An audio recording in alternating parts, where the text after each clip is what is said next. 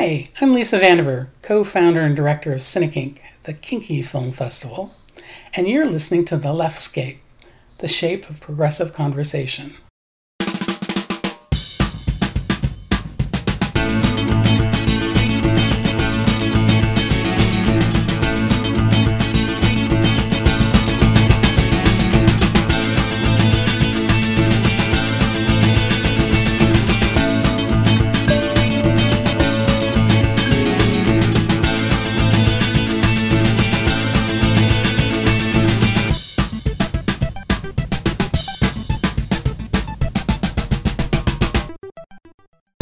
Hi, I'm Wendy Sheridan, and you are listening to The Leftscape, the shape of progressive conversation.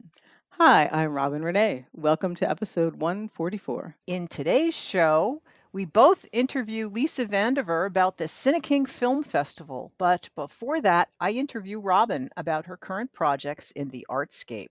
And as always, you know you can catch a new episode of The Leftscape every other Wednesday, except this comes out on a Thursday. And then we go on break. So right. I just lied. So sometimes there are changes, and there they are. Why? You were just mistaken. There's a difference. That's I'm just reading the copy. That's what's happening. Subscribe to the show on our website, leftscape dot com, or find us wherever you get your podcasts. And while you're on the site, sign up for the newsletter, The Leftscape Lookout. And we are on social media at Leftscape. Facebook, Instagram, and Twitter for as long as Twitter is still there. We love to hear from you, and your reviews really do help us out. Yes. And last bit of business, we do have a Patreon, so please consider joining us. You can join at any level, starting at just one dollar a month. All Patreon supporters have access to our exclusive segment, We Should Be Recording This. And if you're able, you can increase your contribution and receive other gifts and opportunities. So check us out at patreon.com slash leftscape. And our most recent We Should Be Recording This segment is our conversation about what happens when we inevitably fall behind on our daily or otherwise regular practices. And it's, yes. it's actually, it's it was good to think about and talk about, so it's a good conversation to check out. Yes. And now it's time for our random facts in the news. And my random fact is the largest pair of eyes in the world belongs to the giant squid. Its lo- eyes are the size of soccer balls and are at least twenty-five centimeters across, and that's like ten inches. So it's, and I, I don't want to say like the size of a dinner plate, because this is like, it's like that, that Facebook group, Americans will use anything except the metric system. You know? That's so like funny. The first thing is like, it's the size of a soccer ball. It's like, okay. So it's like, what is that in washing machines? And what is like one? I, I, I understand centimeters, believe it or not. I, I guess because I've been in a lab, so I, I'm a weird exception to the rule. Well, I understand. I intellectually understand centimeters, but not when I have to like think of it in terms of like a piece of paper or something, you know, I, I can't, I can't keep it in my head. Oh man, we're funny, weird Americans. And my random fact is about Christian Cooper. I don't know if you, well, you will remember the Karen situation where a, a guy was in Central Park and he asked this woman to please put her dog on a leash because he was birding, and the woman freaked out and said, called the police and said, there's a black man threatening my life, and you know, caused all this stupid oh he uh, was birding while black so he was birding was while black, black. Yes, exactly. And um well anyway, I was really happy to hear that he recently published Better Living Through Birding, Notes of a Black Man in the Natural World, and has a really good book out. He's also He's also a science and a comics writer, so he he wasn't a slouch in writing to begin with. But the fact that he could turn a bad Karen situation around into something cool, I thought was was nice to hear. Yeah, yeah. I also thought he got something else really cool happened to him. Like he got a documentary, or I don't. I, I don't think remember. He might have done a documentary too. Yeah, I I couldn't like find somebody that approached now. him for that. to do yeah. something, but yes, it it put him on the map. So yes, it's good for him. Exactly. And now boy, there's a lot of news we're handling today. Just, there's a lot. Yes.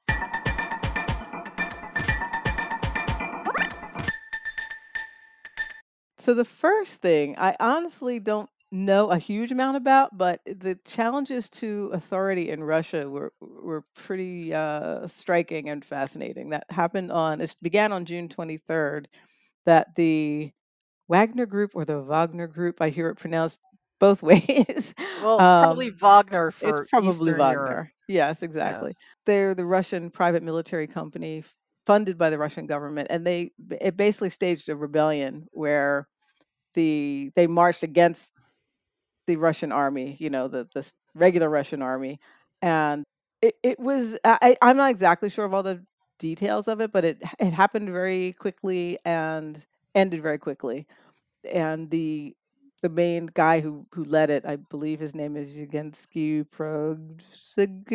I'm not going to try to say it. Sorry, I used to know it. Yevgeny Yevgeny Prigozhin. Okay, Prigozhin, something I, like that. I'm yes. not getting the last name. I've, I've, I've heard. I keep hearing it, but I can't reproduce it right now. Anyway, he was allowed to go to Belarus. Like, they were trying to subsume the Wagner army rank and file into the main army, and he got, you know, de- deported to Belarus. Basically, it's very interesting. It's like, it's, as far as I can see, like, there's no good guys in this. It's not like it was a rebellion to march against the Russian army because they disagreed with the the war in Ukraine. It was more like, oh, here's an opportunity because Putin is stretched too thin or something with with the war effort or something like that. That's the yeah. that's what I can glean from it. So it's very it's just an interesting thing, and I think, like, the consensus is that it Putin's weakness became evident in this situation for, for really the first time on that kind of a level. So that's an interesting thing. Yeah, but and he's, the other, still, he's still in power, though. Nothing in, right. Nothing I don't changed. Think anything really changed except like up it like the org chart of who's running the troops. That's kind of really the the fallout from all of this. I mean, the, the war in Ukraine's still happening, and uh, right. Right. I, I think that, I think people, the pundits said that something, it, it's made it clear that this kind of thing could happen and succeed at some mm. point where that wasn't very uh, right before. And the other thing is that, despite, like, who knows if this guy is going to get a bad cup of tea anytime soon, too. Like, it's pretty scary. It's a whole it's a whole scary thing. Like, no, yeah. nobody's cool in this whole situation, you know. No. So I don't know, but that's all I know. Well, I know less than you, so I mean, I I, I kind of remember seeing some notes flash by on my social media that Putin, like, ran out of Moscow when this was happening, and he was hiding somewhere, or they couldn't find him, mm. which meant he was hiding somewhere or something like that. But anyway. Anyway, anyway, so SCOTUS. Ugh. The Supreme Court finished their term last week in with spectacular fashion. I would yes, add. They released a whole big pile of of decisions, many of which are just awful. And I'm I'm doing a bit of a roundup. This is gonna so strap yourselves in, people. There's a link to the Constitution Center org's blog, which has links to podcasts about each specific decision. And if you want more details, I want to send you there. We have a link on our, our website on the show notes for this. Um, okay, so the first case, and this is, I guess, going in reverse chronological order. So the last case they decided on is Biden versus Nebraska, which is the one that was try- that's the Student Debt Going Away Act that they wanted, the HEROES Act, which was supposed to eliminate a lot of student debt. The court said that the Secretary of Education lacked the authority under the HEROES Act to, quote, rewrite the statute to the extent of canceling four hundred thirty billion dollars of student loan principal. which kind of sucks for everybody. Mm-hmm. However, it really does. Yeah, but the, in the Department of Education versus Brown, which is the other one, which is the forgiveness of ten thousand to twenty thousand dollars of debt under certain circumstances, that one, that case was dismissed for lack of standing. So whatever the prior court decided on that one is standing up, is is the one. And I don't really remember what that was. I'm hoping it was like, it's still, you know, you can get at least some of your debt canceled if you meet whatever the qualifications are for that. And the other, the next one is, which you're probably going to talk about a little more than this one, is called three oh three Creative L L C versus Elenis. An artist declined to des- design a website for a same-sex wedding, and the court in a six to three decision held that the First Amendment pro- prohibits Colorado from forcing a website designer w- or artist to create expressive designs speaking messages with which the designer disagrees. So, so go ahead. uh, all right. So first of all, it seems apparent, it became apparent that this was not even a web designer who had designed any websites, nor did a same-sex couple come to her to say they wanted her to design a website. Right. So it was a hypothetical web designer with a hypothetical job. Yeah, this this I mean, I this to me, it. this to me, I don't know why it, the lower court didn't throw it out to begin with. Right. Well, they decided they, they just decided against it, but they could have just thrown. You're right. They could have just thrown it out. They decided against her, or or they, no? They decided. The lower court decided against her. Yes. So then she oh. appealed it to the okay, Supreme Court. I got That's, you. You know. Okay. But but they could have just thrown it out as like no basis, which would have been a yeah. different. That's because there's no damages. Nobody nobody there is n- no damage for, to anybody. You know, she if she's coming up with a hypothetical thing, it. So I don't understand if this means that businesses. Any business can now discriminate against L G B T Q people? Or does this mean that if you are an artist, you cannot be compelled to create art about subject matter you don't agree with? Because as an well, artist, they did. They decided on the basis of speech on, on the First Amendment. So right, but what they also but all art is. I mean, you could always. I think you could always find a way to argue that your art is speech.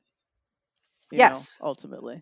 Yes, your art is speech, and and I remember, and this is was not in in the the piece that I took this from today, but in a different in a different reporting of this case, I think it was Gorsuch that used the word artist and not business.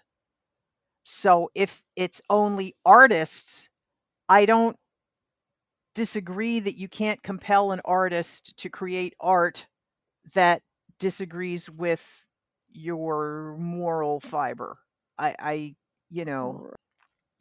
Well, I think there's a difference. If you're an independent artist, I do feel like I, I agree with you that I think you have the right to choose your gigs, yeah, or, or or choose against them. That seems normal to me. I think if it's a commercial business, like we are wedding planners and we're open to the public, to everybody, you know what I mean? Right, but this is a web, and, and I never heard designer, of, so it's right. Yeah. I never heard of web designers. Cons, you know, I, I guess there is an artistic component to web design, and as a design, a web, a person who's done this in the past, yes. However, it's it's like okay, the artistic part I can kind of see, but a lot of it, a lot of web design is is fucking coding. And that's not art. Right. I right. mean, it's an art as as in, you know, you can express yourself in the code somehow, I guess. But I don't know. It's it's weird. It's weird. And I'm just I don't know if that means that businesses who are open to the public, like in a brick and mortar kind of situation, are now allowed to not create for gay people if they don't want. I mean, I mean, you could even, you know, this this is a fucking slippery slope. I don't know. I yeah, I, cake, I don't, I don't think that that's what this too. case says, but I think that this that's that will be the next. That's how people are people. going to interpret it. That it's right. okay to, to be a jerk again. Yeah. No, I agree. It's it's worrisome on that. But it also, yeah, I mean, but it's also, you know, it's like it's it's also kind of upholding, you know, when musicians get pissed off when candidates use their songs and they don't like the candidate and they wouldn't have given them permission and they use it. And, you know, like that happens a lot. Mm-hmm. And they have successfully sued, but they sue under copyright, not under free speech. So I don't know. Yeah. I don't know. I mean, this, it, it on the surface, this really sounds bad, but when you think about it, maybe not, because I mean, that way, if you were, for example, if you're a musician and you're in a band, you have a band and your band is a business, which is open to the public, then you could possibly be compelled to play for a venue that you don't agree with, like play at a white supremacist rally. Yeah, that would end well. Oh, God.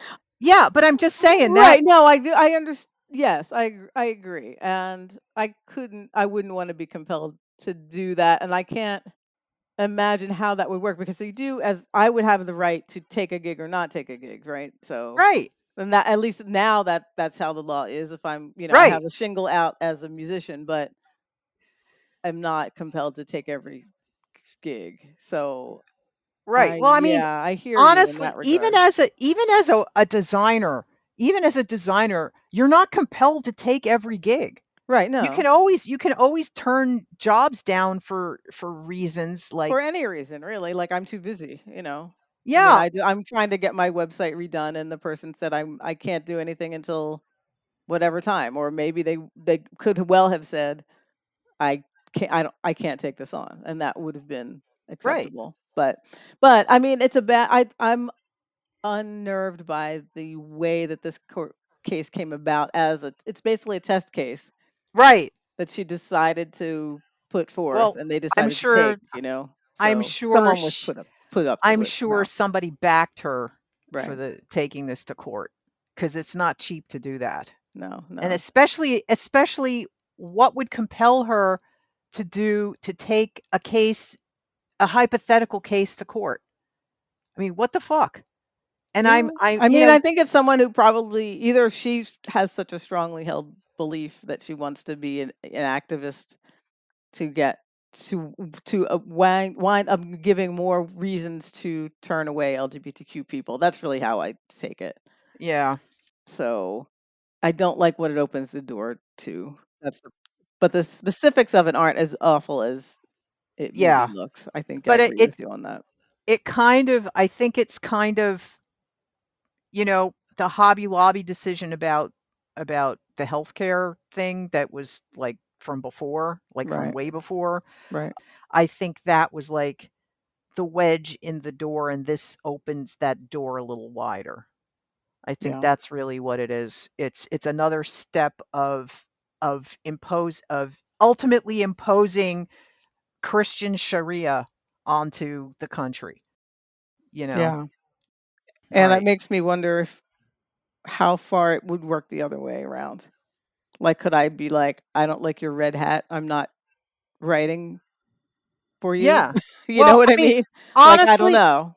Honestly, you know, there's, there's, and here's like the, this is the last argument.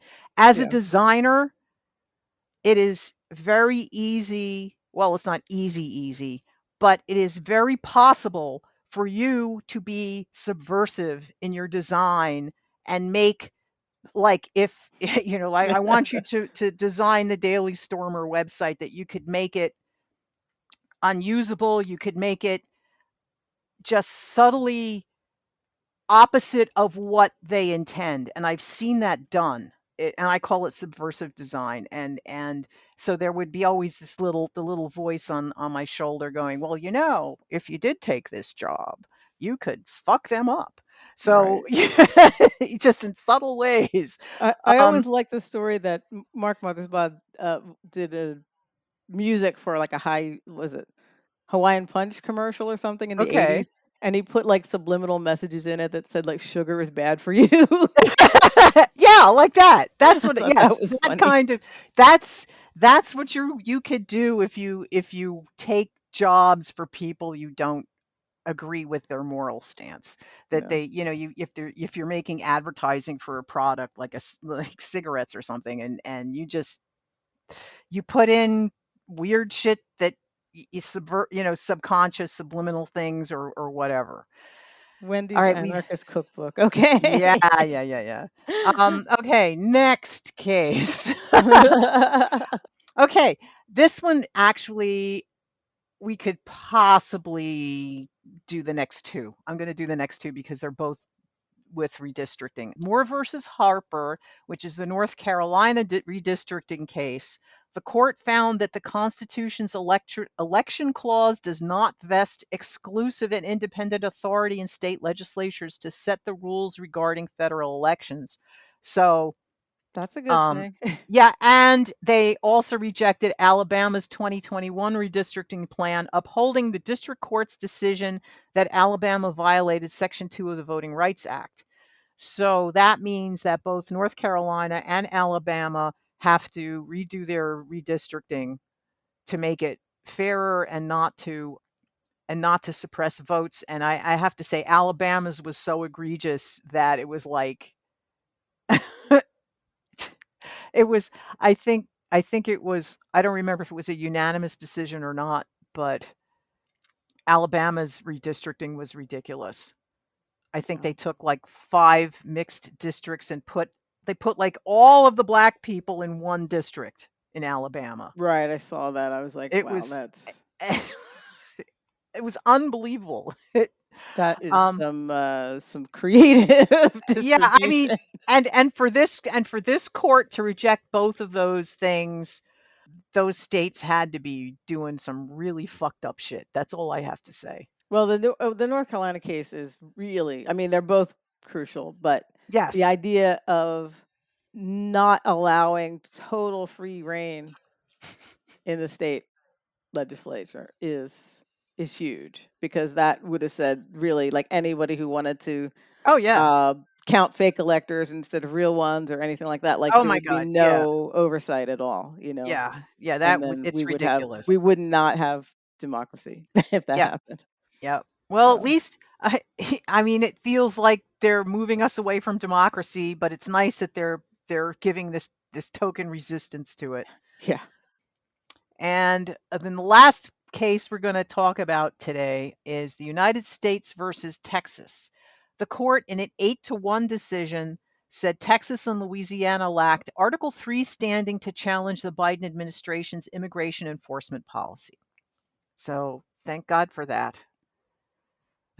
Okay, I hadn't even caught up to that one yet. They were, they released a lot of stuff. This was all Friday, well, I think, right? Yeah, it was all last. This is the last week they were in session, which is usually when they dump all of their decisions. Some of the earlier decisions were like from May, right. I mean, we're not talking about those today, but they're on that blog page with with podcasts that talk about the specifics. And I'm glad that Texas and Louisiana aren't allowed to unilaterally make their own immigration policies. So at least we have that. And yeah. I mean, and the fact that and I and I don't remember who the who the dissent was on that. I mean, we could probably guess, but the fact that eight of the justices said no, no, no, you can't do this means it means something. If you can get eight of them on the same page. So, so is your guess Thomas or Alito? If there's only one, I, I'm I'm guessing Thomas. That um, was my guess. You know, too. I could be wrong, but I mean, there was this. Uh, there's a picture I shared this morning. There's been a lot of Supreme Court nasty pictures, but the my favorite of them has it's not the one with the six kangaroos, although that one was amusing, but it's the one where and I don't know who was who, except Thomas had all of the gold bling with a big dollar gold dollar sign necklace on his chest. Oh, and, God. And the guy sitting next to him had a K K K hat on, and somebody else. Oh, and and Kavanaugh had beer, uh, beer, a beer hat. You know, of the hat course. With the two. And somebody else had a jester hat, and I believe Bryant, Comey Bryant, had a was wearing a nun's habit. Uh, so. Okay, that's I'd have to see it. Anyway. Yeah, well, okay. That's so that's the Supreme Court roundup for their session. The only thing I have to say is we need a supermajority in the Senate, and we need to increase the bench. Otherwise, we are fucked for years to come. Yeah. You know, I don't know how to uh, how we would accomplish in- increasing the number of justices. This, it would be it, great if super, we could. I don't feel like need, people aren't ready to. I don't know. I we hope. need a supermajority in yeah. the Senate, and that would be the right. only way. We have to we have to have a supermajority where we are filibuster proof. Right. You know, where they actually they can't even do filibusters on the Supreme Court nominees anymore. They got rid of that. So, yeah, we need a supermajority, and then we can do whatever the fuck we want, and we need to do that. We need to increase the bench, because we these people that Trump put in there are fucking us, and I'm tired of getting fucked this way. Yes, exactly. I have to... Yes, be, be specific. I have to be specific. Uh, all right. In other news, Australia will become the world's first country to allow the drugs psilocybin and M D M A to be prescribed by doctors to treat psychiatric conditions, including depression and post-traumatic stress disorder. This is from an article in Nature, and there's controversy about it. There's a lot of scientists who are demand, you know, are saying, oh, we should be doing more research first and blah, blah, blah. And I also kind of hear rumblings that we are in the United States allowing researchers to start seeing how these drugs and similar can be used for that kind of treatment as well. I don't think they that the F D A is going to has released that for that purpose, but I think I I think there's a way they, they're getting it decriminalized to an extent where they can actually study this stuff. So we're making some progress in that area. Yeah, I think that is that is really cool. We we talked to Rich Orloff on our show a while back about, you know, his, his psychedelic journey, and there's yeah, there you know there are people who are working with this stuff, and it's got to be kind of undergroundish in the United States for now, but yeah, um, I think it's has potential. You know, if it's not just about like blowing your mind apart in the most like sort of stereotypical sixties way, but guided and purposeful, and there seems like there could be a lot of potential for things. Yeah. So yeah. Interesting. Yeah. And thousands of unionized hospitality workers in Los Angeles are currently on strike. Unionized housekeepers, cooks, dishwashers, and front desk agents, servers, and food service workers want an immediate five dollars an hour raise, with raises totaling eleven dollars over three years. Other asks include affordable health care and manageable staffing workloads.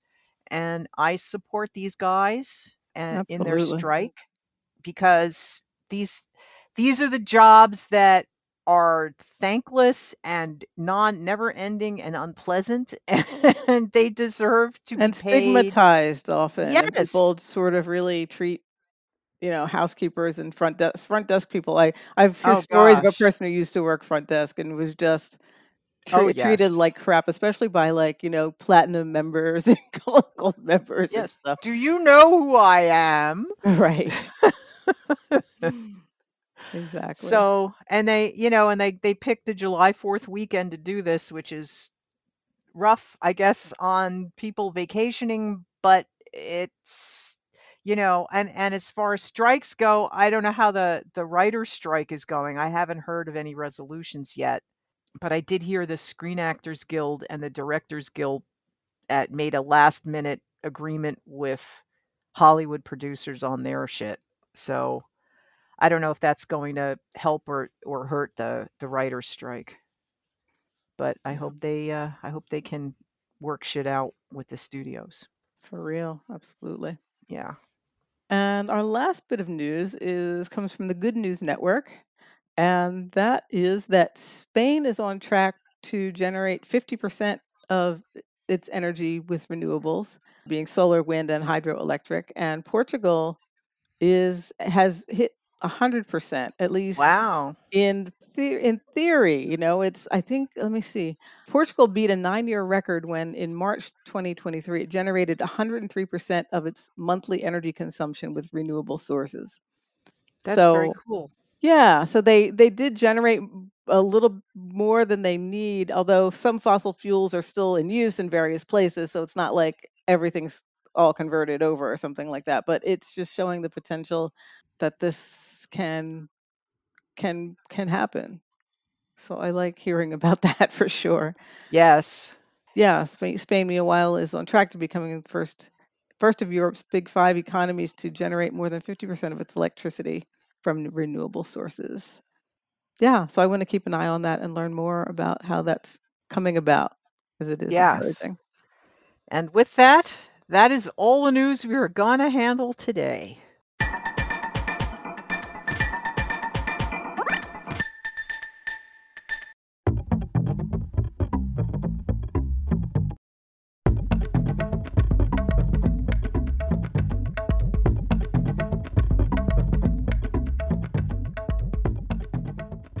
Welcome to the Artscape, where one of us interviews the other of us. And this time around, I am interviewing Robin. So Robin, welcome to the Artscape. Thank you.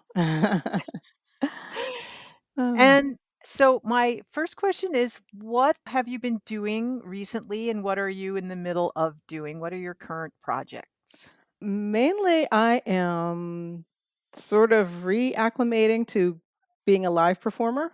That's been kind of a big deal, actually. I didn't I didn't have a show until until about a month ago or three weeks ago. I hadn't had a live in person with people show since March of twenty twenty, since just oh, wow. right as the pandemic was starting. So it was it was actually terrifying. I will be honest. Oh, I was like coming off of a pretty bad cold, so I yeah. was like, how am I gonna even have a voice to do this? So part of that was there, and also just sort of reacclimating, because I sometimes, if I get away from doing a thing, I'll get really scared of it, especially like in the creative realm. And I was like, how am I how can I do this? I don't do I I don't know any songs, I can't play the guitar. And I kind of go into this mode of yeah kind of a little bit of a panic. So it was nice to like, okay, breathe, I can do this, I know how guitars work, I I know my songs. I have I have ideas. I could play, you know, and kind of get get back to it. So that it felt really good, and the show was great. I had a show at the the festival was called Queer Candy in okay. Highland Park, New Jersey, and it was it's the Pride Music Festival that is ah. new. It was their first official event. They've had some fundraisers and things like that beforehand, but this was like the first one for for Pride itself. Nice. And yeah, it was a really beautiful atmosphere. Del Sasso, who organizes it, and all the other organizers for sure just did like an amazing job. And it was just a wonderful, it was like an atmosphere that I love. It was a beautiful day. It was people mm. I like. It was, it was the kind of the perfect way to get back to, get back to performing. Yeah. Yeah. I mean, I had, I would have been there, but I had a thing scheduled at my house, which was the first time I think that my Pathfinder gaming group was able to get together face to face since March of twenty twenty-two. Right. So yeah, it's big to get back to. Yeah, yeah, it was, it was yeah, it was definitely pandemic over feelings. I I I am impressed that you you faced your fears and and and defeated them. Yeah. I mean, I don't know if I ever defeat my fears, but I can, I can get, I can get ahead of them long enough to do a thing. So okay, so that's good. Yeah, that's definitely okay. good. you know, so then just after that, I'm just trying to keep my hand in a bit more in terms of like playing at home and thinking of ideas. And I have a lot of sort of, I'm kind of like pop song, power pop-y kind of ideas in my head in terms of like new oh, songs cool. that are brewing. So that's kind of fun to be working so, with that. So are you, are you planning more live performances this year? I am thinking about planning them. Uh, I, I no, honestly, I mean, I would love if I could have like a gig a month or something, even if it's just, I mean, I, obviously I can book official gigs too, but there are a lot of opportunities around just to play and just be used to playing mm. more, which is something I want to do one way or the other. Yes, okay. I want to be playing more. I was actually asked by a friend to check out the Nashville Songwriters Association a while back, and I might have told you about this, and that was fun. I only went to one meeting so far, and I think I want to go to another one and possibly. Is that online? Um, is that like a?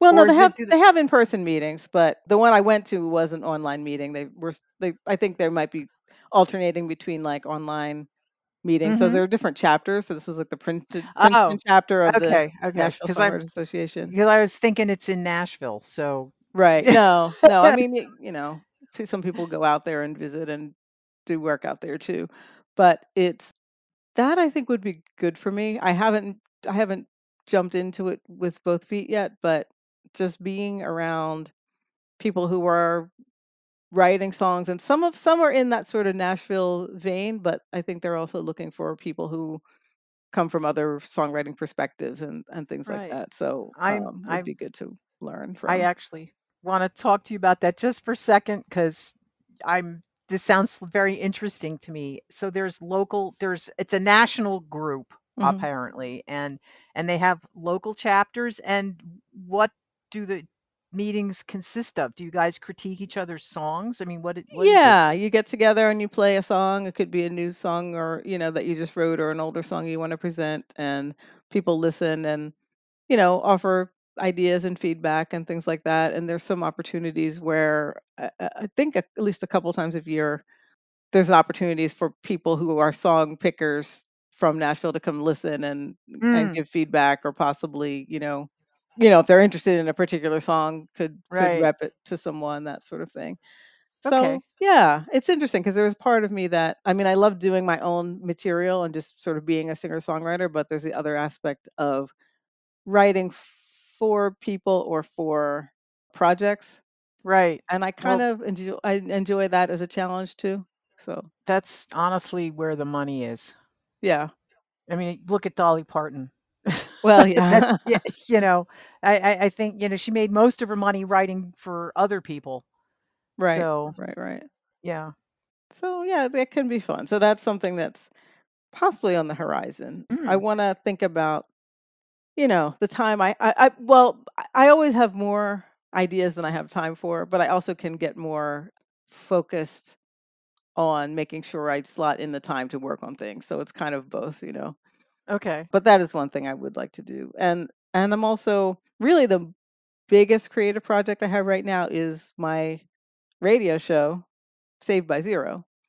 Okay. Which has been so much fun. I love it, you know. And that is basically uh, cre- creating an hour of music each week, Sunday nights at nine. And that is new wave, post-punk, alternative, you know, alternative in that universe, basically.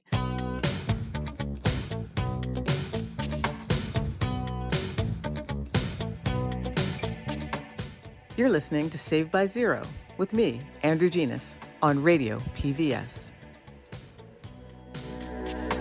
Maybe someday, saved by zero, I'll be more together. Okay, and that's been good. So it's it's on. It started out on Yacht Rock Discord, so I present it there on Sunday nights, and now it. Few months ago, I guess, started on Radio P B S as well. I can't remember when these things happen. And what is that? What is Radio P B S? Radio P B S is, we spoke to Matt Bird a while back on this show, and this is his internet radio station that's oh, based okay. in Melbourne, Australia. And that's really cool. And it's been slotted to rebroadcast on, at our time, nine a.m. on Thursdays. So that that inco- I take what I did on Yacht Rock Discord, and then sort of it's a little bit of ch- switching out of, like, the bumpers need to be P B S bumpers as opposed to what I whatever I say on Yacht Rock Dis- Discord, to add that in, to record some more vocal stuff, because the Discord presentation is mostly chat based. So I'm okay. not doing a lot of talking. I make a few bumpers and sort of an intro sort of thing, but then it's more like chatting back and forth. And so the information about songs is all in chat. So I create that for the P B S version of the show. So I'll go back and do the rundown of what songs we heard and tell a little whatever anecdote I want to talk about for that tune and that sort of thing, and put that in. And so we slot that in and then get that to Matt to schedule wow. for the show. So for people who prefer to not be on Discord at their computer, if they just want to listen to music like it's the radio, they want to listen Thursday mornings. They can listen Thursday morning. And the third way to listen is I've just started getting the shows up on Mixcloud. So you could listen okay. anytime on Mixcloud. What I just is, have a... And now explain to this ancient woman what Mixcloud is. Mixcloud is a is a website where D Js put up their shows. Some people do live shows. Some people just post shows that okay. you can listen to. You can follow. It's very social media like in the terms that you can follow certain people and see what other people are listening to and check out shows like that. The the, the P B S version of my shows will be posted on Mixcloud, so you can check those out anytime. Wow. Okay. Yeah. So it's sort of, it's growing and it feels really good. I think there's there's a I've always loved this. I was actually thinking back to when I was like a preteen with a friend of mine, and we would like have our, at the time, walkie-talkies. And we were like making a radio station, and we were just like blah blah blah blah talking into the walkie-talkies and like playing records and you know, and we found out very quickly, like the truckers that would pick up our, our broadcast weren't really all that happy about hearing the Bay City Rollers, but but we were having fun. So it's kind of like I haven't moved all that far. I mean, I I always loved what I love, and it just gets better and more sophisticated, hopefully. That's hilarious. I I used to make mixtapes on my reel-to-reel, apparently, because I found recently I found. the program to oh, one wow. two hour tape that I made, because yeah, yeah. it's reel to reel tape recorder. You could do eight hours on them if you play it slow enough, and it was all prog rock, and and then I guess it was prog rock and then David Bowie, New York Dolls, and Pink Fairies. So it was and some maybe some other ones in that kind of genre. But I used to do that kind of thing as well, but it was more just on tape. Mm-hmm. And not broadcasting.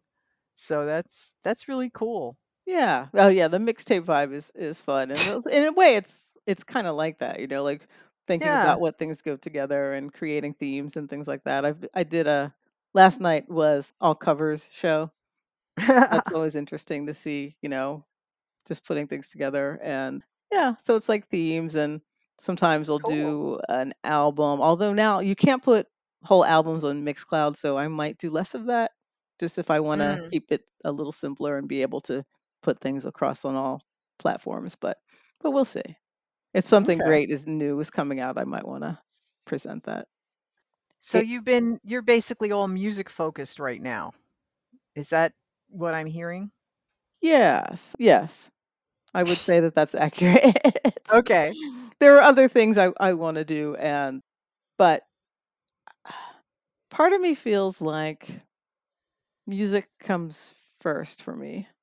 Okay. And the, there have been things that I've been avoidant about in terms of my creativity and my just sort of being a presence. Mm. So I'm trying to work through that first, and then I'll see about my book projects and all of that, you know, because there's always like the logistical things that you need to do too, like getting presenting all this stuff well. And so there's like web work to do and that sort of stuff to, right. to have a website that I want. And so that's in there too, but that might be my, my hobby work or something, you know, in between everything else. Um, I also wanted to mention that I've been getting my feet back into being on the other side of the interview equation. Like right now, I guess I'm being interviewed, but I was also yes. recently interviewed by David Brooks, who is at the at now at the new new radio dot com. It's another uh, internet radio station. He used to be on W B A I's Out F M. And okay. he remembered me from I'm um, like about twenty years ago, I guess, when he was oh, wow. a D J on that show, and re- still listens to some of my earlier C Ds and stuff. Um, wanted to talk to me, uh, uh, and so I was I'm going to be on two upcoming shows of his, which I can't remember. I think the first one is July tenth, and then the next one's probably the following week. But that I could post the dates on and stuff, and th- so that was an interesting, yeah. you know, conversation, just talking about. you know, L G B T Q culture and music and, you know, what I'm up to these days and that sort of thing. So it, I'm feeling like, I'm feeling more like myself than I have in a couple of years, honestly. Well, that's good. And I think just staying in the creative stream of things and talking to people and being out there is, that's what I've been needing to do. So I'm glad that's all, it's all yeah. happening in some ways right now. So, so you don't have any music you can insert into this podcast right now, do you? Like an original song or something like that, or like a... I don't know. What What would you want to do if you did? I'll have to think okay. about it. Yeah. Okay. I'm on the spot now. Yes, you're on the spot. I'm sorry. That's okay. No, I should have. I could think about recording something, perhaps, but okay. anything that's new. Isn't ready. I'm sorry okay. to say. Well, then you should. I don't know if everybody who listens to us knows your stuff. If they don't, I should smack them, but you know. All right. Well, either it'll be Robin Renée singing or it'll be Andrew Genius announcing a song or something, or maybe that'd be cool. yeah. Oh, oh, okay. So your D J persona is Andrew Genius. Yes. Okay. I like. Yeah, I do I like love Andrew that name. Genius. Me too. I, I find that name. I, I'm. I love puns, and that's a great name. Thank you. Yeah, I like it. I like being called it, and I like. I want to find more opportunities to use it, but also to cross-reference, because I don't want to to be like two totally separate entities that people don't understand that one is the other or whatever. Yes. So. Yeah. Yes, because yeah, I have. We have a mutual friend who had a drag persona that I really did think was another person until until they said, "No, it's me in drag," and they're going, "Oh my god, I don't know why I didn't notice this. I thought it was like literally your sister." So that's hilarious. Oh my gosh, that's effective drag. I like it.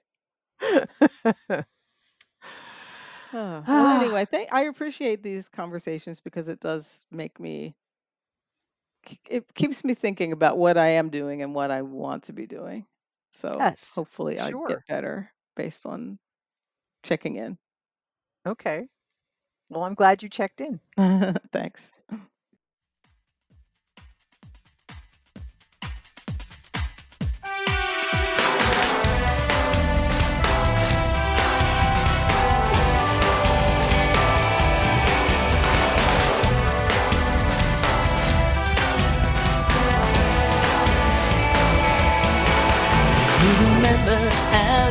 Traced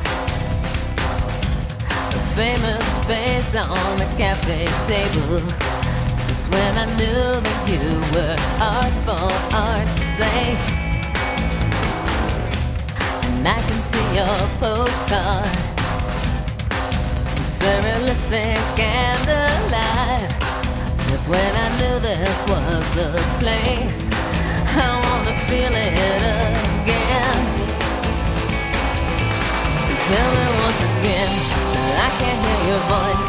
Maybe I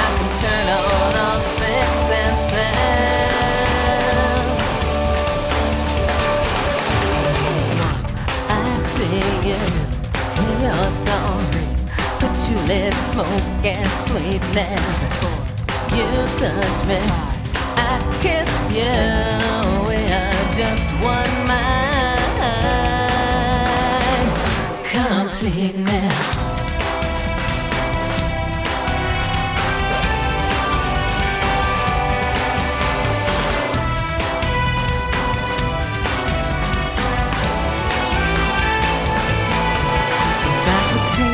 One more time,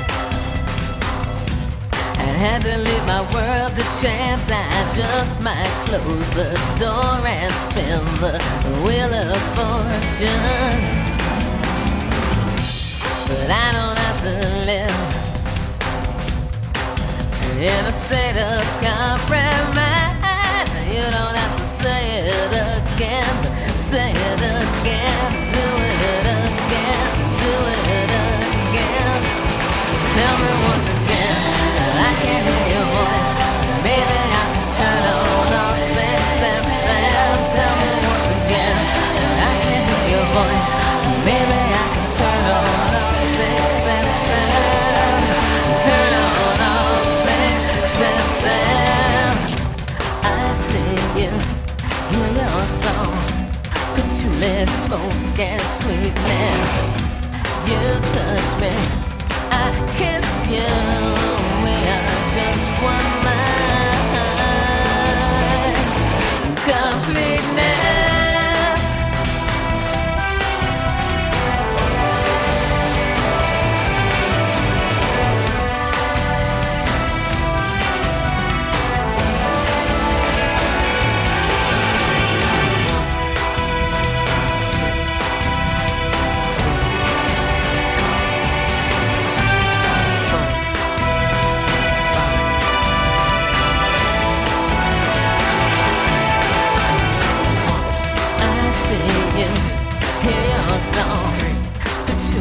Smoke and sweetness. You touch me, I kiss you. We are just one mind. I sing you, hear your song. Patchouli sweat and sweetness. You touch me, I kiss you. We are just one mind. I sing you, hear your song. Patchouli.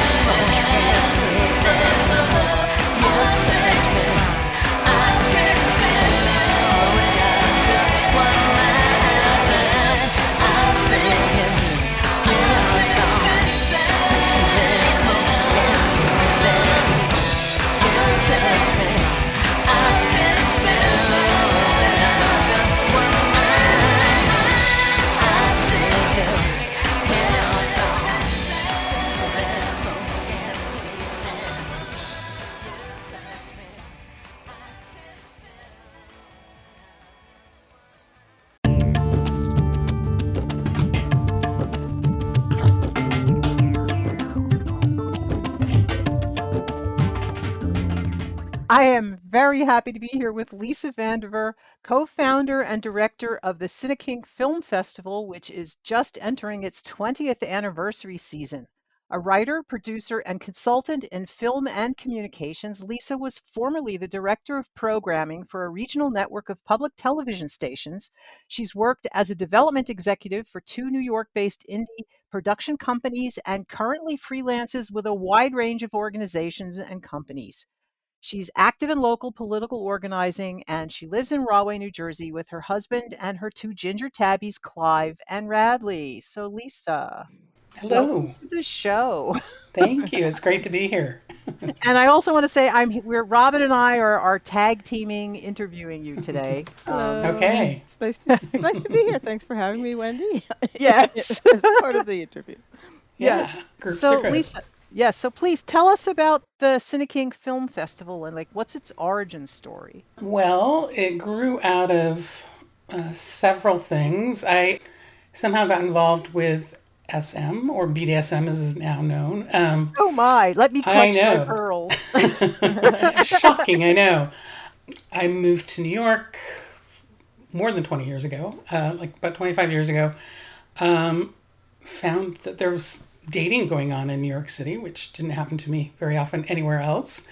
And I was seeing someone who was into certain proclivities. And I was like, this is kind of interesting. You know, I'd seen it in books and movies occasionally, but thought it was all made up.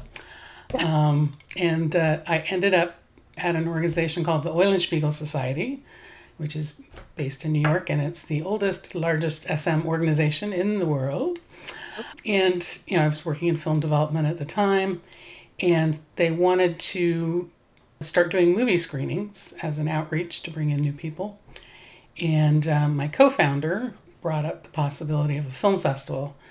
And I, you know, because I had the background in film, I jumped in, convinced people that you couldn't just rent Blockbuster videos and show those, that it, you know, yeah. had to be legitimate. And, you know, the first couple of years we, uh, we tracked down movies, and then we finally opened it up to submissions. And actually at the time it was the New York S M Film Festival, and okay.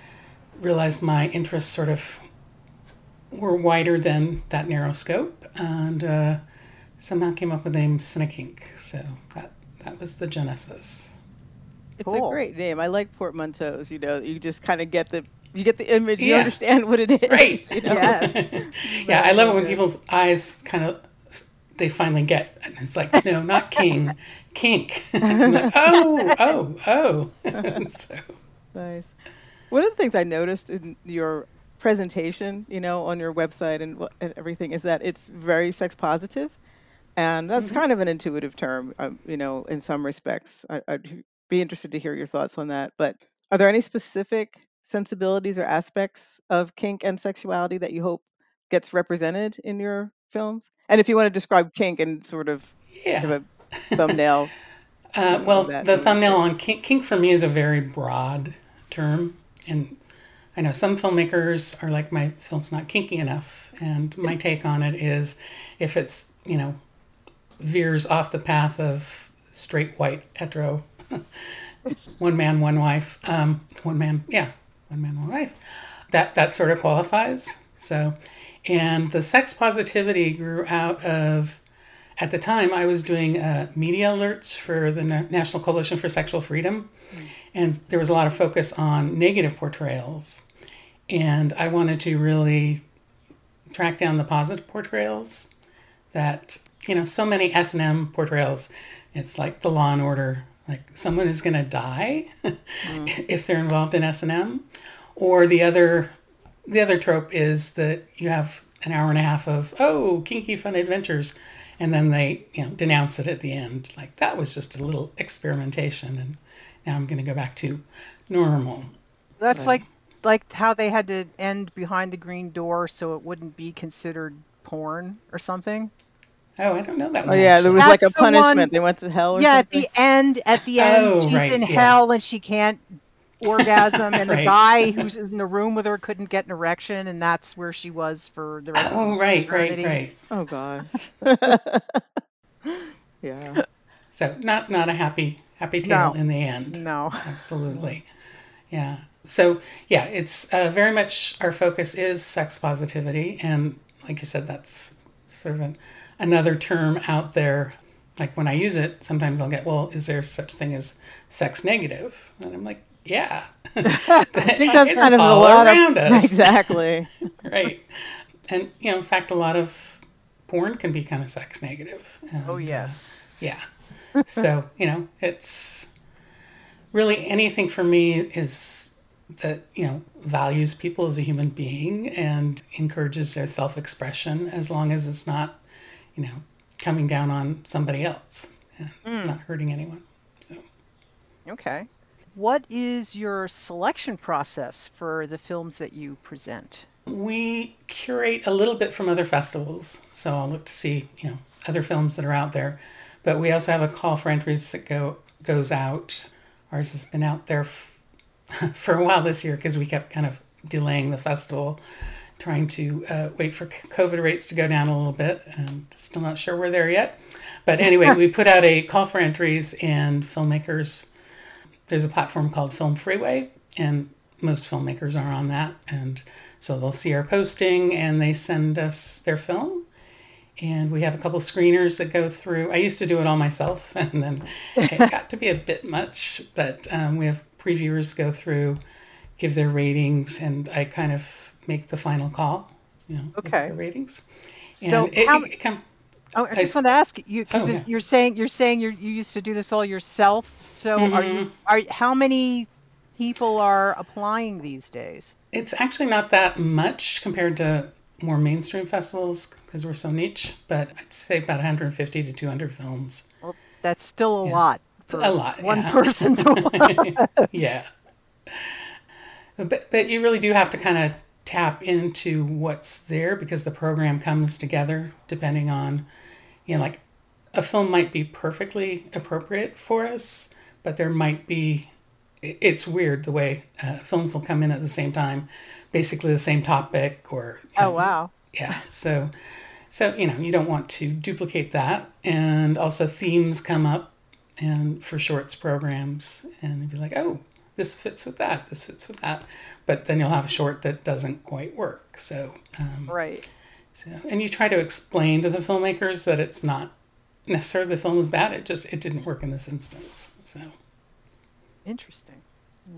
Thank you. Mm-hmm.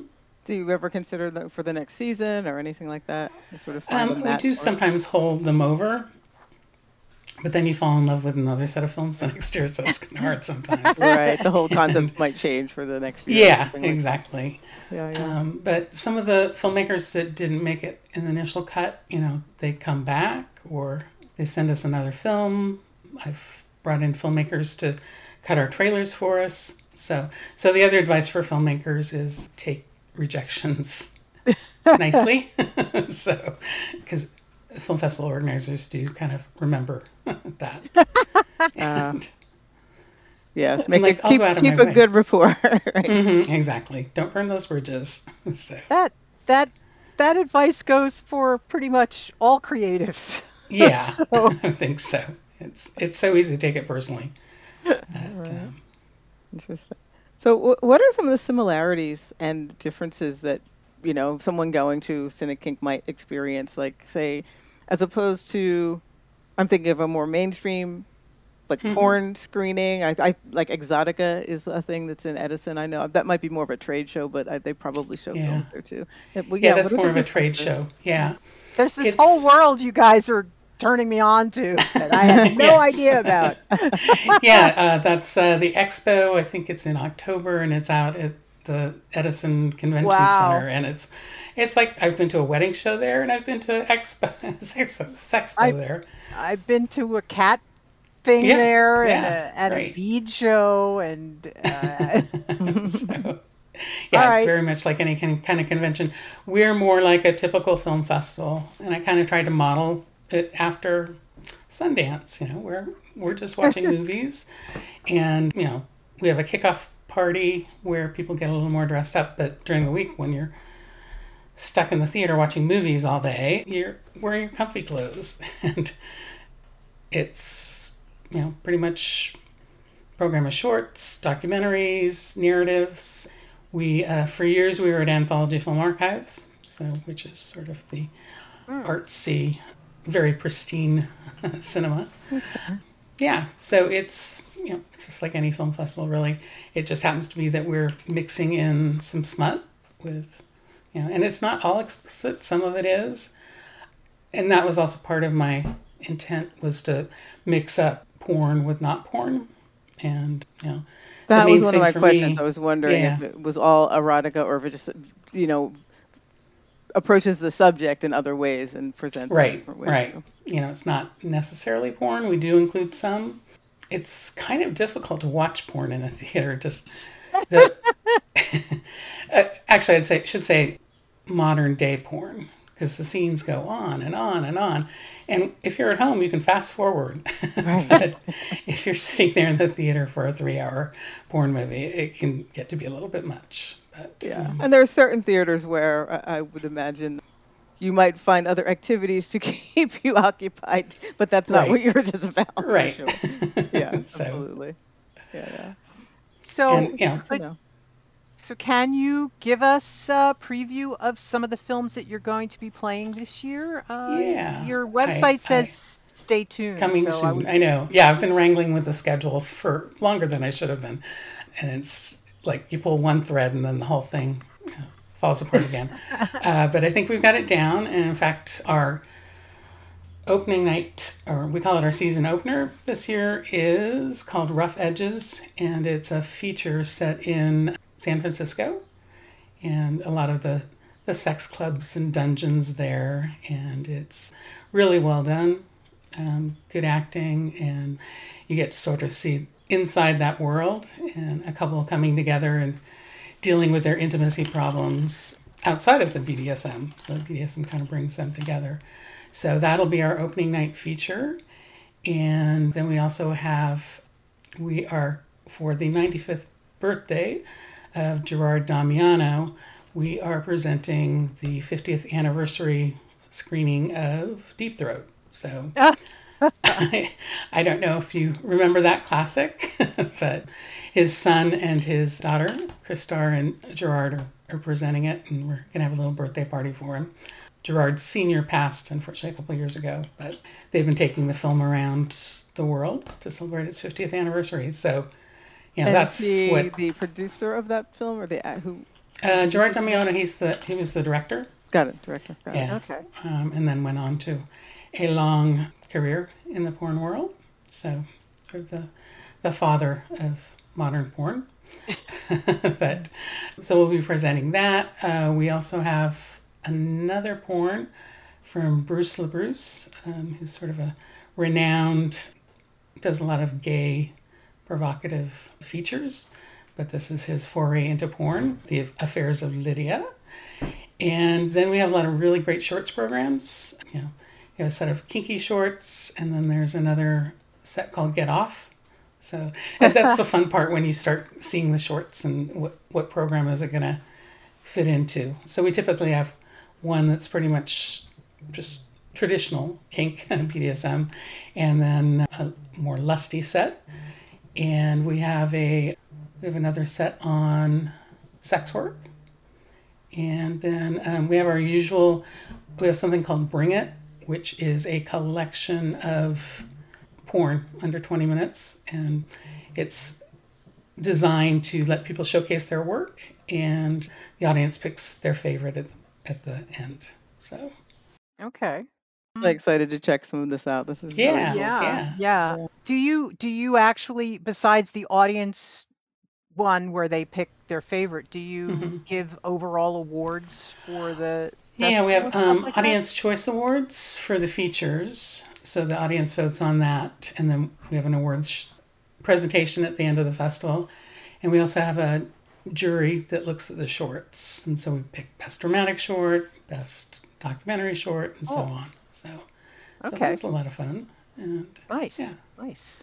And then typically those are announced the final night. In years past, we've had a play party to conclude, but that's another one of those COVID. I'm not sure if we're going to be able to play it, pay, pull that off, but investigating that, because I, I understand that play parties are happening again.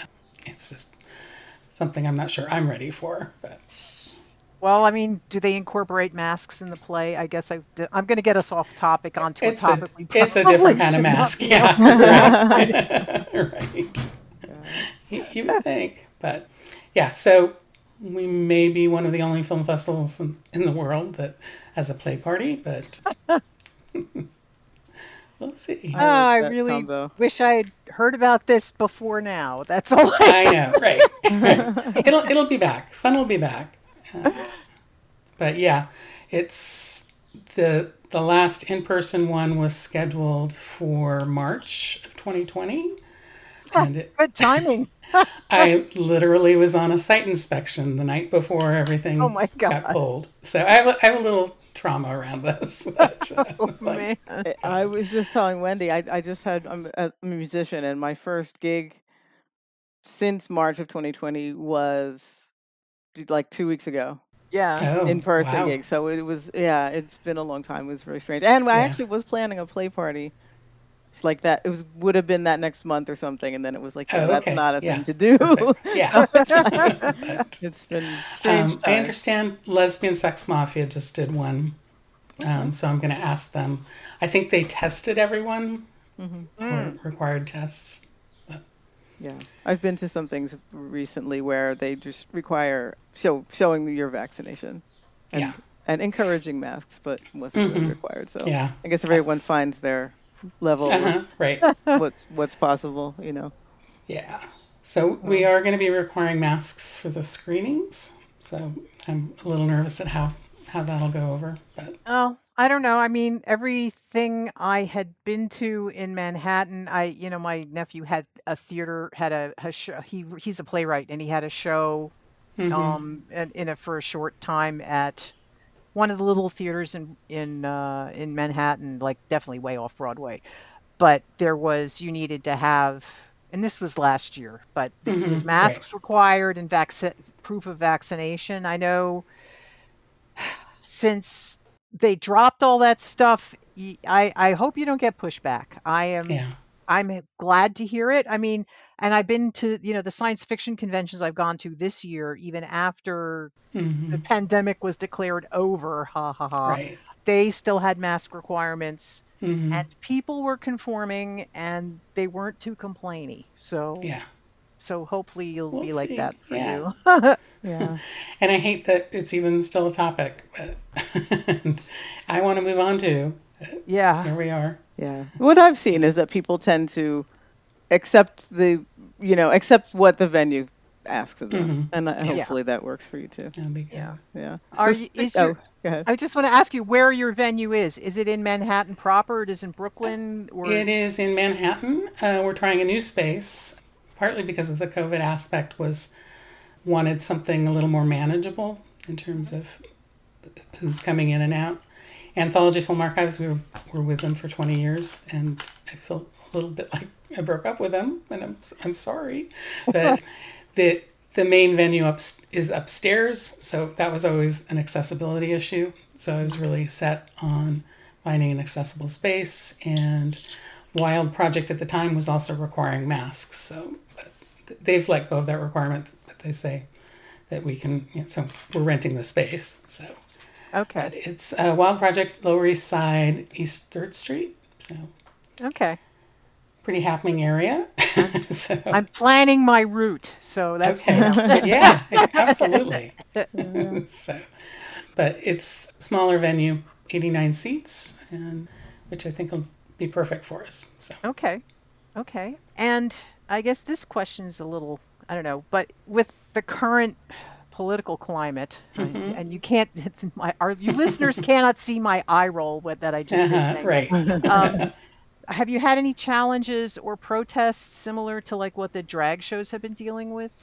We have not, but remember we're also on the Lower East Side of Manhattan, um, and even touring haven't really run into anything, which has also been kind of a disappointment, a, a controversy, you know. But you see the controversy going on now, and it's gotten kind of scary. So yeah. maybe yeah. maybe we don't want that kind of attention. Maybe not. Um, Yeah. The amazing thing to me is I can think back several years when I was like, is this festival even relevant anymore? You know, it's like it seemed like people were kind of getting with it, and, you know, gay marriage is a thing. And yeah. But now we also have, and I and I keep wanting to say Twilight, and it's not Twilight. It's the other one. Uh, it's mm. the Twilight fan fiction. Was it Fifty Shades of Grey? That, oh, right, right, that. right. Yeah, fifty, the that. other one. yeah, when that came along, I was like, hey, mainstream movies, you know, I, I don't need to be doing this anymore. But, yeah, except, um, that, except that they're doing it wrong. well, there's that. but, um, although, I mean, I'm not as down on Fifty Shades as many people are. But, okay. Uh, yeah. Uh, Yeah, uh, and the political aspect though is, I always thought, well, I'd come to think that drag was sort of like, eh, it's everywhere. How, how is this even controversial?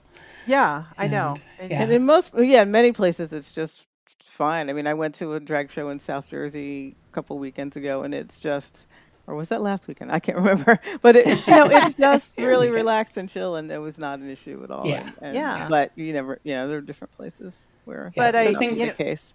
But this is, I, I had just read, and now we're really getting off topic, but uh, but I had read that that the whole drag thing, the anti-drag show thing is all because, you know, Roe v. Wade has been overturned and they need something to energize their, their conservative, right. rabid people. And, you know, and that's what they picked because they don't have abortion to get people out to the, the voting booths anymore. Interesting.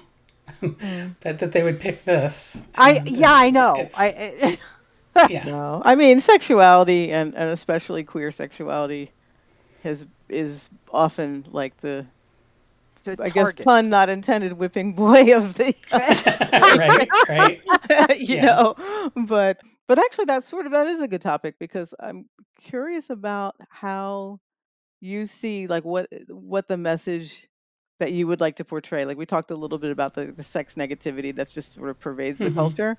So right.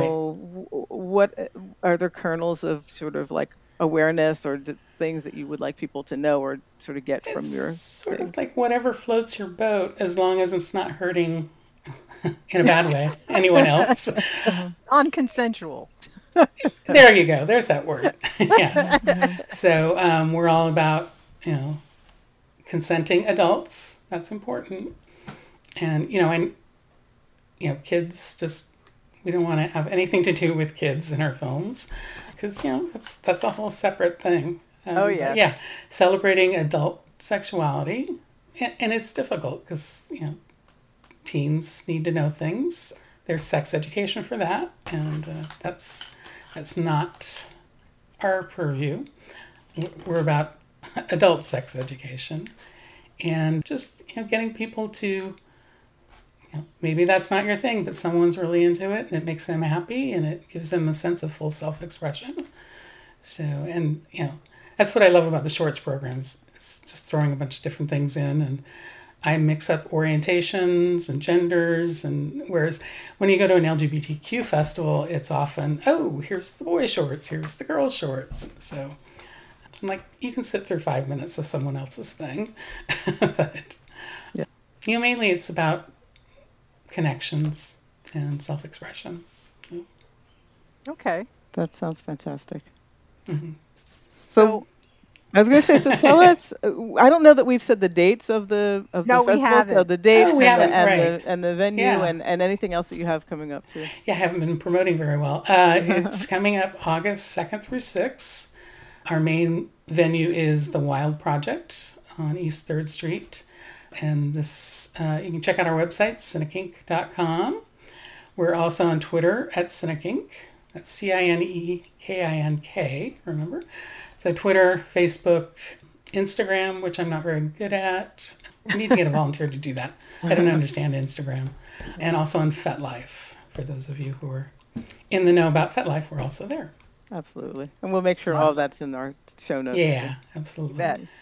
Yeah, and it's going to be a fun time. Looking forward to seeing a lot of, you know, people I only see once a year for the festival. Our volunteers come together, and now many of them I haven't seen since two thousand nineteen. So it's back wow. to that. And uh, it'll okay. be really great. Oh, wait, wait, wait, wait, wait. Because I kind of remember you talking about this on Facebook last year. So this is actually the first film festival since the pandemic. Correct. This yes. one. Wow. Yeah. Okay. Yeah, hence right. my trepidation, but uh, yeah, it'll be good. And also hope to get getting back to touring, which we were doing in the before times. You know, had an Oakland showing, Portland, Chicago. We've done D C. So what we do with that is we take a couple of the programs around, mm. and and we're also going to be virtual this year. So I should oh. mention that. So okay, for those of you not within. Uh, hopping distance. We're going to do the encores after the festival. So August oh, second okay. through sixth is in person, and then we'll follow up online. Excellent. Yeah. That that would that would help me because I don't know that I yeah. can come to every show. Yeah, you know? That's yeah. For hardcore festival goers, you know, can point their, yeah. themselves in be... the seat. But yeah, that's a lot. I mean, I was, they did, they at Balticon this past May, they had a, sh- a science fiction shorts film festival. Mm-hmm. And I, I managed about an hour and then I had to get out of there. Yeah, that's good. Anything else you have going on in the future that you want to talk about? You can say. Uh, right now, my whole focus is oh, CineKink, sure. so it's hard to sure, think sure. of anything oh, else. Never mind. Okay. Uh, no, no, that's okay. Okay. Yeah. Looking forward to seeing people. Looking forward to seeing you both. Yeah. Like, make it for a screening to, or sure. two. Um, yeah, we're going to plan a road trip. So that'd be great. Yeah. Check out the schedule. The movies are going from the Thursday through Sunday. So. Okay. A lot of those. I have a kickoff something or other on the works for uh, the Wednesday, August okay. second. So great chance to catch up with folks.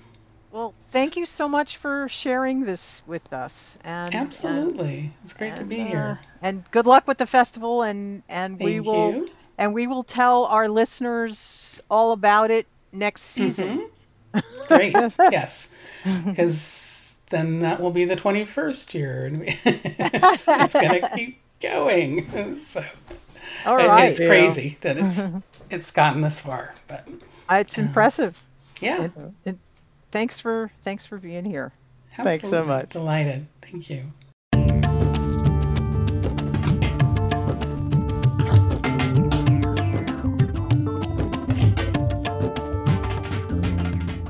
You got questions? We got answers. and and today the question is from both of us for both of us. And that is, what did you think of this season?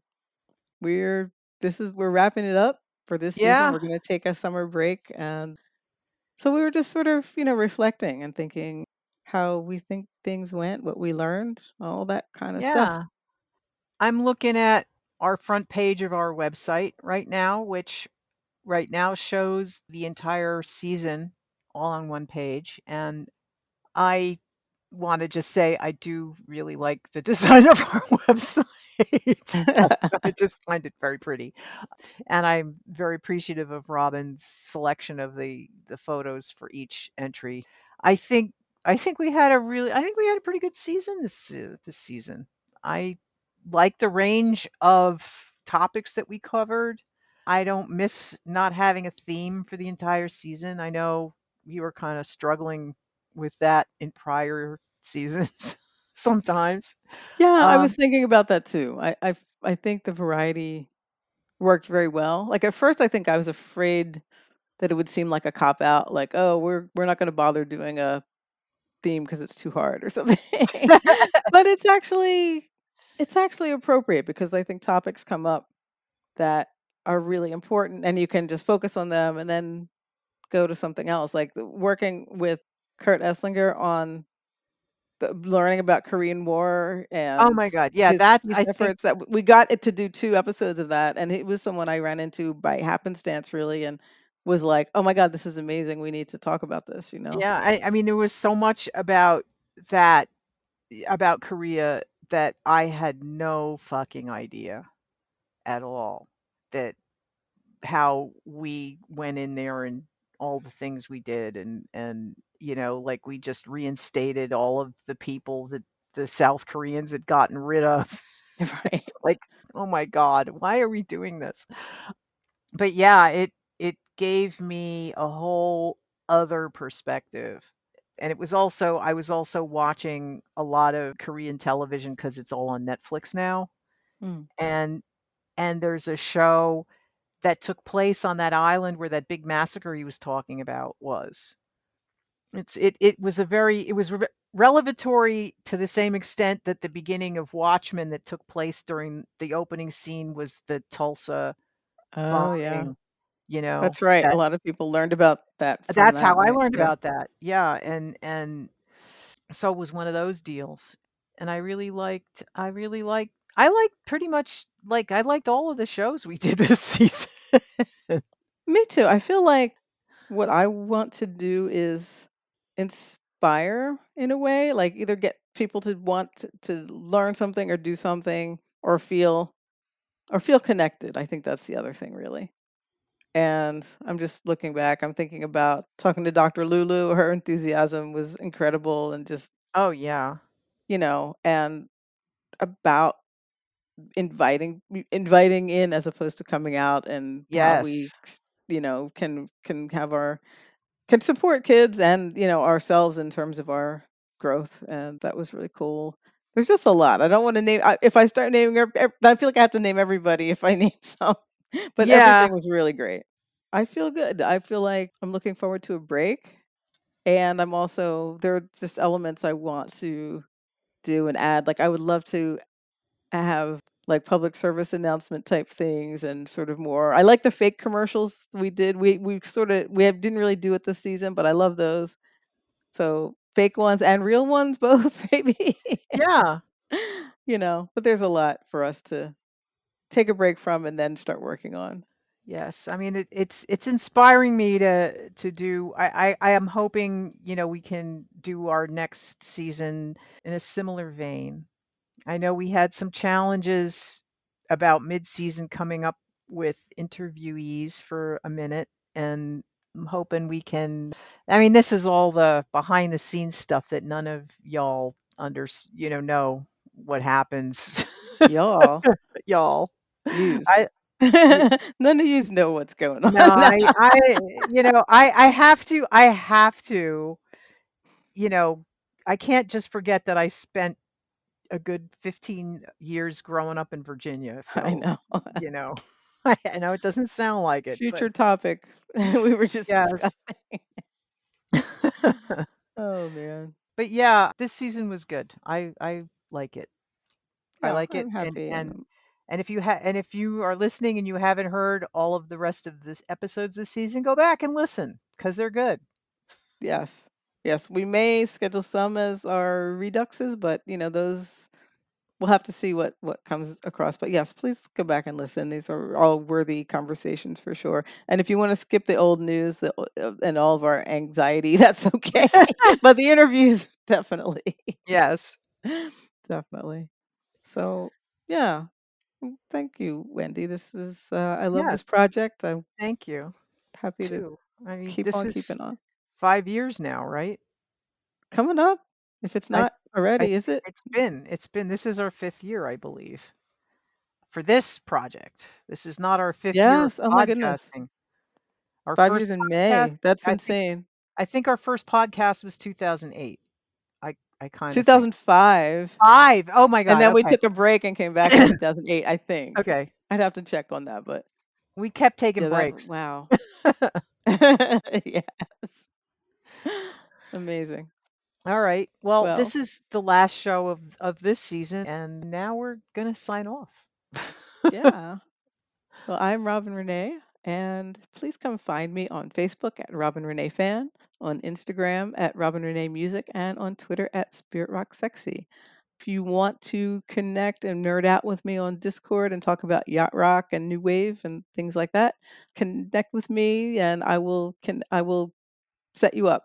I'm Andrew Genius on Discord. And I'm Wendy Sheridan, and you can find me on Facebook and Instagram at Wendy Cards and on Etsy at Wendy Cards with a Z. I mean, I have a Twitter handle, but I haven't even logged in there, and I ha- don't even know. I mean, we didn't even talk about what's going on in Twitter in this episode, but Oh, Twitter please. is Twitter's having Don't. problems, so Yes. don't even bother. And you can always reach out on social media at Leftscape. Send us your questions, and we might answer it on an upcoming show. And we always, especially during the break, if you have ideas and thoughts and just want to stay connected, please do reach out. So until next time, Be well stay kinky. and keep left. You've been listening to the Leftscape podcast. Sound engineering by Wendy Sheridan. Show notes by Robin Renee. Fake sponsor messages by Ariel Sheridan. Web hosting by InMotion. Remote recording by Squadcast. If you like what you hear, please share it with your friends. You can also follow us on Facebook, Instagram, and Twitter at Leftscape. Become a patron of our show for as little as one dollar a month at patreon dot com slash Leftscape. Thanks for listening.